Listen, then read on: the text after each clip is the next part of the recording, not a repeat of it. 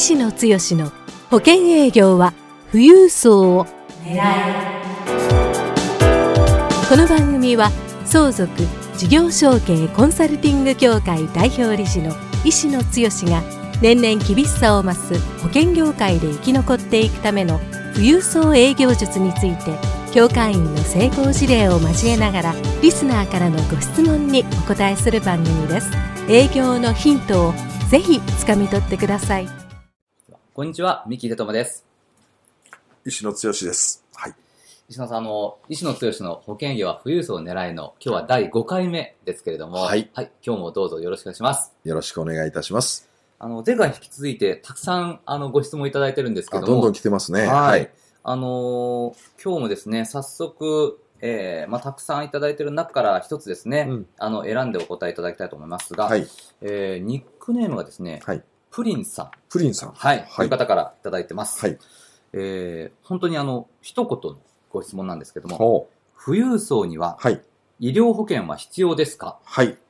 というご質問なんですけど。も、これあの、はい意外と言いますか、本当に素朴な疑素問なんですよね。朴ですね。富裕層には医療保険は必要ですか、ええですよね。ええはい。あのまあ私もあの、まあ、10年ぐらいね、あの保はい。険業をしてまして、まあ今はこのプロデューサー業ということで、ちょっとあの、現場離れてますけども、うん。最初にまず医療保険って月払い1000円とか2000円とかってイメージがあね、あ。ありますし、まあ、ね、子供さんとかね、から入っとけばっていうところもありますでしょうし。えーまあ、年払いだとしても、はい。多くても10万とかだとすごい多いんじゃないかっていう、これがあの富裕層、そもそも医療保険入る必要があるのかなって入る必いうのは、要があるのかなと。素朴な疑問なんですがね。はい。この辺はまずちょっと、あの富裕層とはい保険というところ、はいそれからはい医療保険というですね、あこのあ。辺あの、ちょっと、はい。えー石野さんの方から教えていただけますでしょうか？ああそうですねあの。医療保険というのは多くのセールス保険セールスパーソンは、まず入り口で、入り口ですね。えーえー覚えて、はい。来店ショップであり、うん。えー例えば損保代理店から生保を売り出すはい。きっかけであり、ええ。ー保険を、政府のお営業を始めようとしーたは方が医療保険からまず売りやすいので売るっていうパターンが多いですよいね。ねだからまあそういう意味で言って、えー非常にシンプルな商品じゃあシンプルかなというふうなことで、で質問は、えー富裕層には医療保険は必要ですかっていうことですかね。まあ、あのお金持ちなので、はい。この、まあ、例えば入院した時にわざわざ医療保険入ってなくてもはい。いいんじゃないですかはい。っていうような、まあはい。多分そういう、はい。あの必要ないって言われたこともたくさんあるからこういう質問が出てくるのかはいもしれないですし、ああそうです私個人のお見解として、富裕層に医療保険は必要ですかと聞かれたら、はい、きっぱりはい。必要ありませんと答えます。あそうですか、はい。なるほど、あのーはい、あの多分多くの人、必要ですかってし質問されてる方の意図もそうだと思うんですけどもね、うん。はい。医療保険で入院してうん。日額1万とか、はい。あの手術給付金20万とか、えー最近特に長く入院させてくれない状況の中で、えーえー何億、うん。まあ、少なくとも数千万単位の資産を持ってられる方が、はい。そのために毎月数千円とか、はい。そんな保険に入る必要があるかっていう感覚から言うと、はい。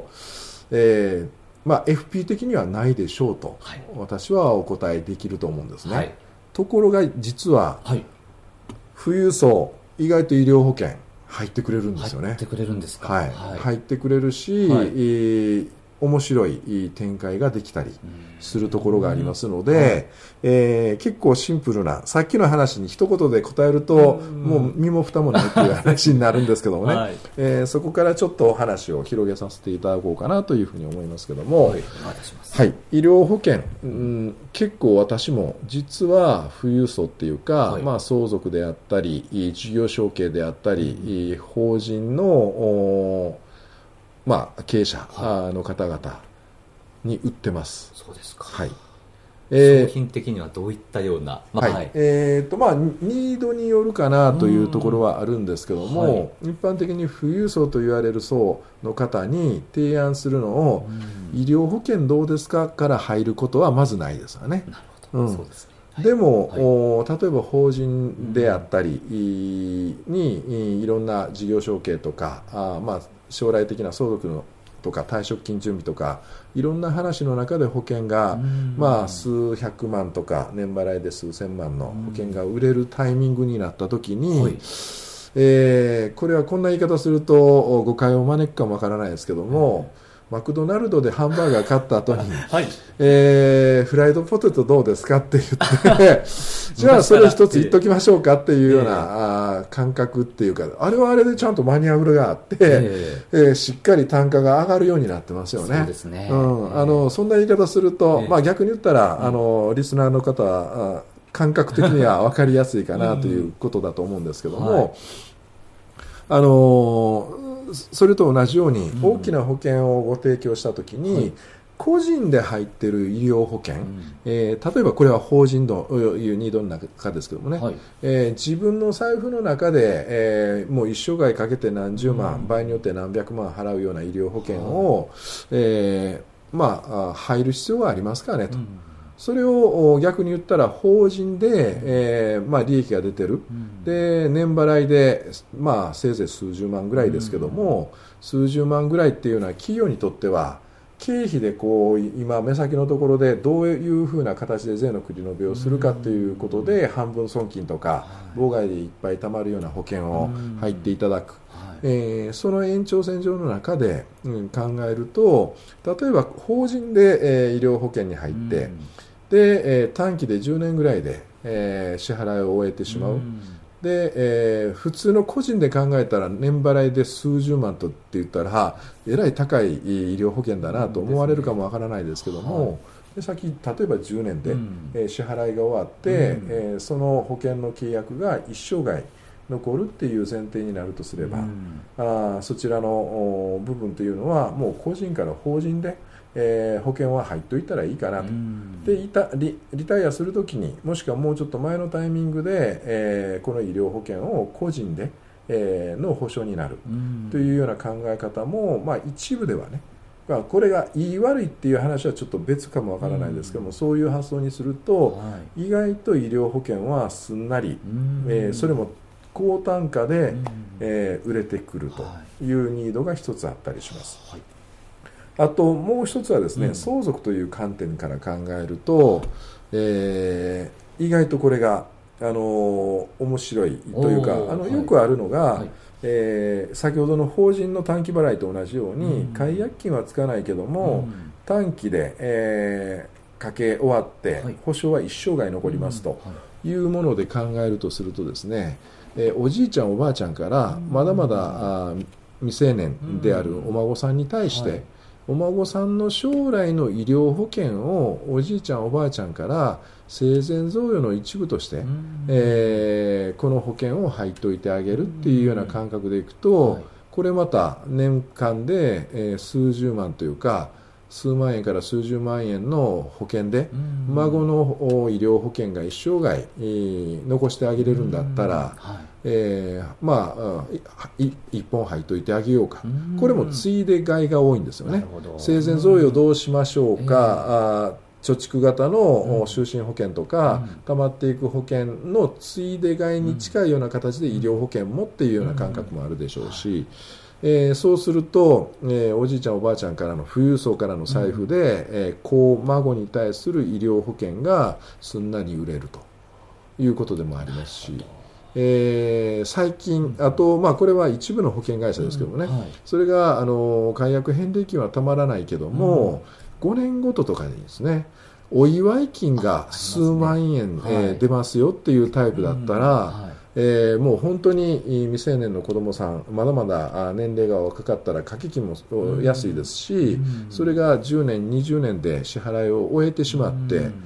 えーお祝い金で毎年あそのたんびに数万円出てくるおお祝い金があると、今時高齢社会ですので、うん。その、えーすまあ、幼稚園児とか、うん。そんな子供さんが10年とか15年で支払い満了になって、えーお祝い金が出続けるとして、うん80歳ぐらいまで長生きされるとすると、もう払った保険料を上回るぐらいの感覚で、うんえーお祝い金が出てくる。なるほど。これはある意味、えー面白い、まああーまあ、お孫さんに対してそれが最終的にはね、うん。戻ってくるものになってくるっていうことになれば、うん。えーこれ意外とおじいちゃんおばあちゃんの心をそそそそる。なるほど。自分に相続があった後も、これはおじいちゃんおばあちゃんから医療保険を、えーかけてもらったものがお祝い金でずーっとだずっと感謝し続けてくれるっていうようなこれも感情論のところも絡んできますけどもね、はそういうような形で、えー医療保険が意外とスッと売れるっていう話もありますし。はでこれはもうごくごく限られた、保険会社ですけども、はい。えー短期払いで今はまあ20年ぐらいが最短ですけどもね、うん。あの医療保険を積み立てをしいしていくようなタイプの、はい。お保険でうん。これをおまあこれはちょっとおテクニカルな話が出てきますけども、はいあの相続対策として、えーおじいちゃんおばあちゃんの年齢がある一定以上のご年齢の方で、はい。相続資産を子孫の代に継がしたいっていう場合であればですね、うん。はいえー意外とそれが貯蓄性がありながら、うん。保証は、まあ、要は契約者はおじいちゃんおばあちゃん。はい被保険者は子孫、うん。まあ、要は子孫に対する一生涯の医療保険をおじいちゃんおばあちゃんが払ってあげる感覚なんですけども、うん。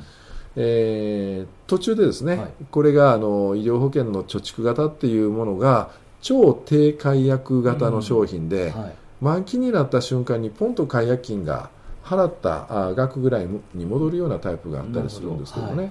そうすると、えーこれはまあ相続というような特殊な、うん。あーニードがある時で言うと、うん。20年払いで、えー医療保険をうん。お契約者はおじいちゃんおばあちゃん、はい。被保険者はあ子孫はい。で入ってたものが、おじいちゃんおばあちゃんが例えば70代ぐらいからうん。この保険に契約者として入って、はい20年経った満期の時までもしかしたら長生きできないかもわからないなって思うような方であればですね、はいこれが、えー20年の満期になったらあーかけたお金が戻ってくるけども、うん。その途中のおで相続が発生すると、はい。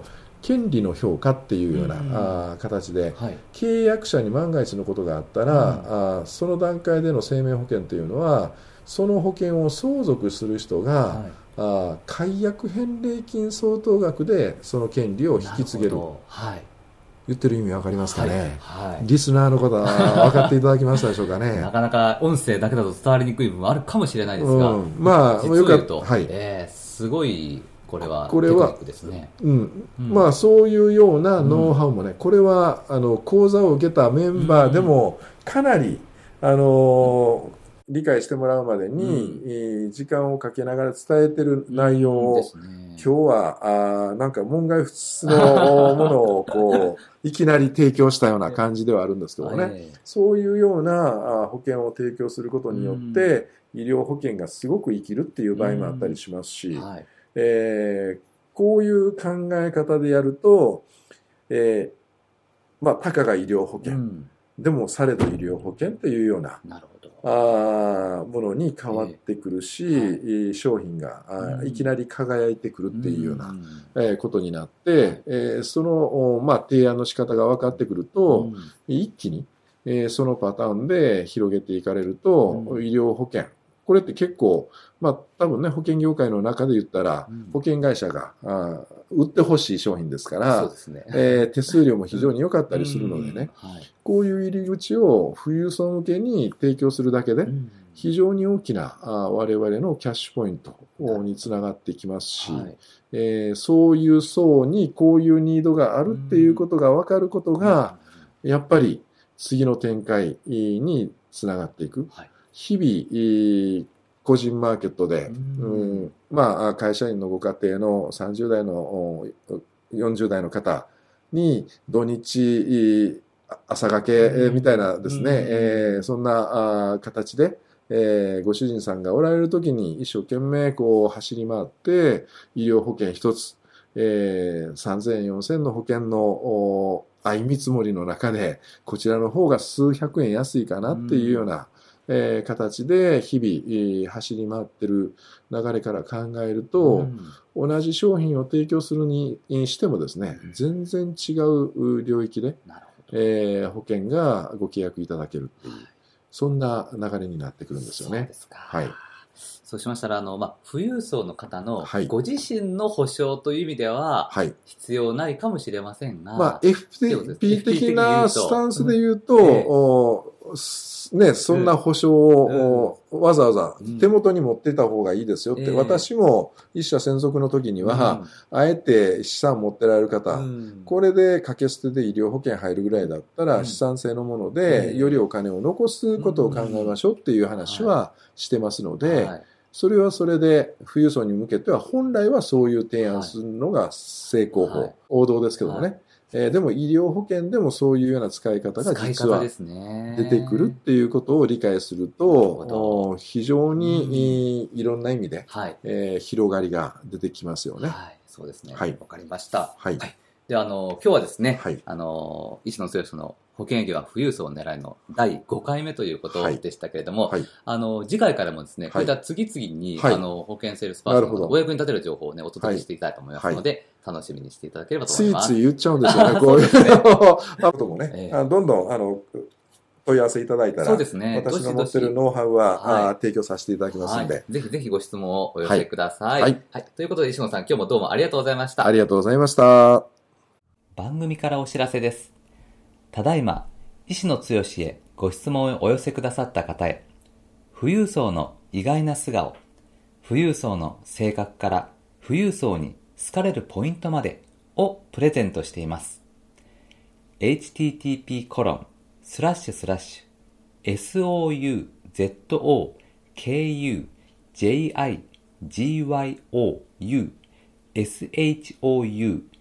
souzokugyoushoukei-c www.com スラッシュ pc スラッシュ http コロンスラッシュスラッシュ相続事業承継 -c.com スラッシュ pc スラッシュで受け付けています。どんどんご質問をお寄せください。